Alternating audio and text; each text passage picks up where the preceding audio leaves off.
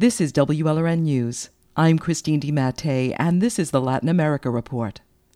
Florida and other states are seeing growing efforts by governors and lawmakers to block or usurp local government authority. For people who watch governments in other countries, the trend feels uncomfortably familiar.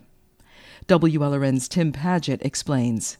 A crime bill moving through a Republican controlled legislature wouldn't usually bring to mind images of a socialist controlled country.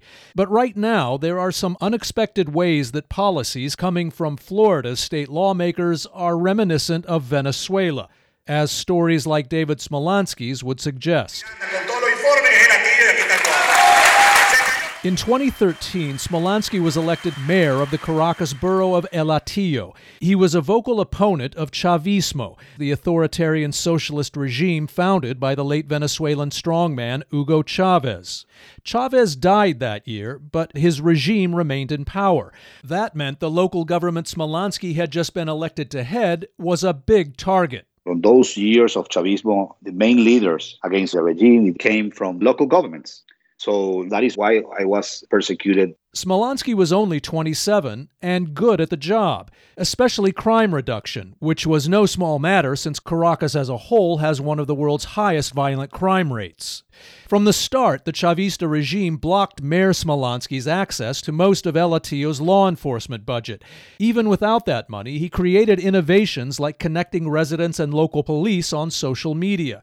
The borough saw significant drops in murder and kidnapping. We were able to have a municipality of zero homicides for 100 days. That accomplishment annoyed Chavez's protege and successor, President Nicolas Maduro. The regime went completely nuts because people will see the difference between good governance and bad governance. This was at a time when protests against Maduro's regime were erupting. So Maduro started ordering the arrest of opposition mayors like Smolansky, who refused to stop those demonstrations. Smolansky escaped across the border into Brazil. I had to pass through 35 military checkpoints. I shaved my beard. I used glasses. And he wore a Catholic seminarian's disguise he had ready in advance. I was prepared for that moment because I knew that my number was up. Today, Smolansky lives in Washington, D.C. He's the Organization of American States envoy for the Venezuelan refugee crisis. Political experts who know Venezuela and U.S. state governments say something about that moment echoes at this moment in places like Florida. It's not that these experts are suggesting Republican Governor Ron DeSantis and the legislature are a Venezuela style dictatorship but they find parallels in the increasing ways Florida is trying to usurp the authority of local governments. Jennifer McCoy is a political scientist at Georgia State University and a Venezuela expert. I think Venezuela absolutely should be a warning of this erosion of democratic rights. In that regard, McCoy points to legislation like HB 1 that just passed the Florida House. The bill lets the state override local law enforcement and prosecute anyone at a protest where someone else might damage property or commit violence. If it becomes law, even peaceful protesters in Florida could be charged with a felony. It would also give Florida veto power over any city or town's budget that the state decides is taking money away from police. Both those issues, criminalizing public protest and controlling local police spending, those things often show up in Venezuela too. And McCoy sees partisan politics at play there and in states across the U.S., not just Florida. These are examples that are looking similar. A party in power trying to beat back opposing parties by intervening in the, the administration, in the legal authorities of local level offices. McCoy feels that's also reflected in the new election law in her state of Georgia. There, the Republican controlled state government may now intervene in how local elections are managed. That's unprecedented. When Governor DeSantis introduced Florida's crime bill last fall, he said it would prevent municipalities from making communities less safe. Everything flows from public safety, and you are seeing crime increase in some of these, what I would determine more lawless jurisdictions. But DeSantis made a point of equating lawless jurisdictions with Democrat run cities and causes like Black Lives Matter racial justice protests. He remarked the bill was aimed at busting scraggly looking Antifa types no mention of menacing Proud Boy types.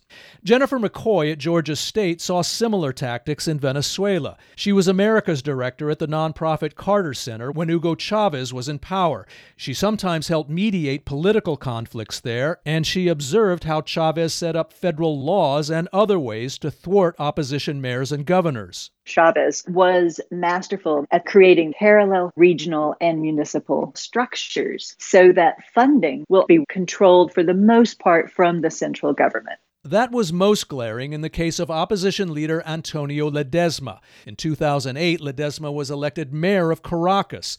In a speech a few days later, President Chavez called him a plaga or plague.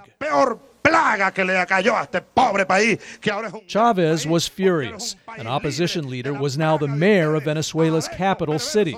So Chavez got his loyal National Assembly to pass a law nullifying Ledezma's powers. Ledezma was evicted from the neoclassical City Hall building and had to find offices wherever he could. They stripped me of 90% of my budget and installed a Chavez appointee as a parallel mayor, Ledezma recalls. Still, voters defiantly re elected Ledezma mayor of Caracas in 2013. Two years later, on a late February afternoon, Ledezma's supporters saw an alarming message from his Twitter account.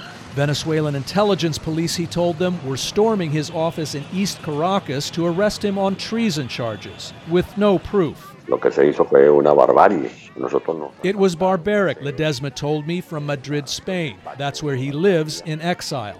As the agents hauled me away, he said, I kept thinking, I never imagined the regime would go to this extreme to regain absolute control of the country. I don't think anybody has gone as far as Chavez did, but he's not the only one. Amherst College political scientist Javier Corrales is the author of Fixing Democracy and a critic of Venezuela's regime. Corrales too fears Chavez's anti democratic playbook for preempting local authority is being adopted around the world and now by U.S. states because, he says, it's easy. It's not surprising to see governors become agents in this process of democratic backsliding. It is always easier to undermine the institutions that safeguard democracy at the local level. Which brings us back to the bill that passed the Florida House, the one that lets the state preempt local authority over public protests and police budgets. It now looks set to pass the Florida Senate this month. I'm Tim Padgett in Miami. This story is part of our Tallahassee Takeover series, looking at how state government overrules local decisions in Florida and who benefits. This is WLRN News. I'm Christine DiMattei.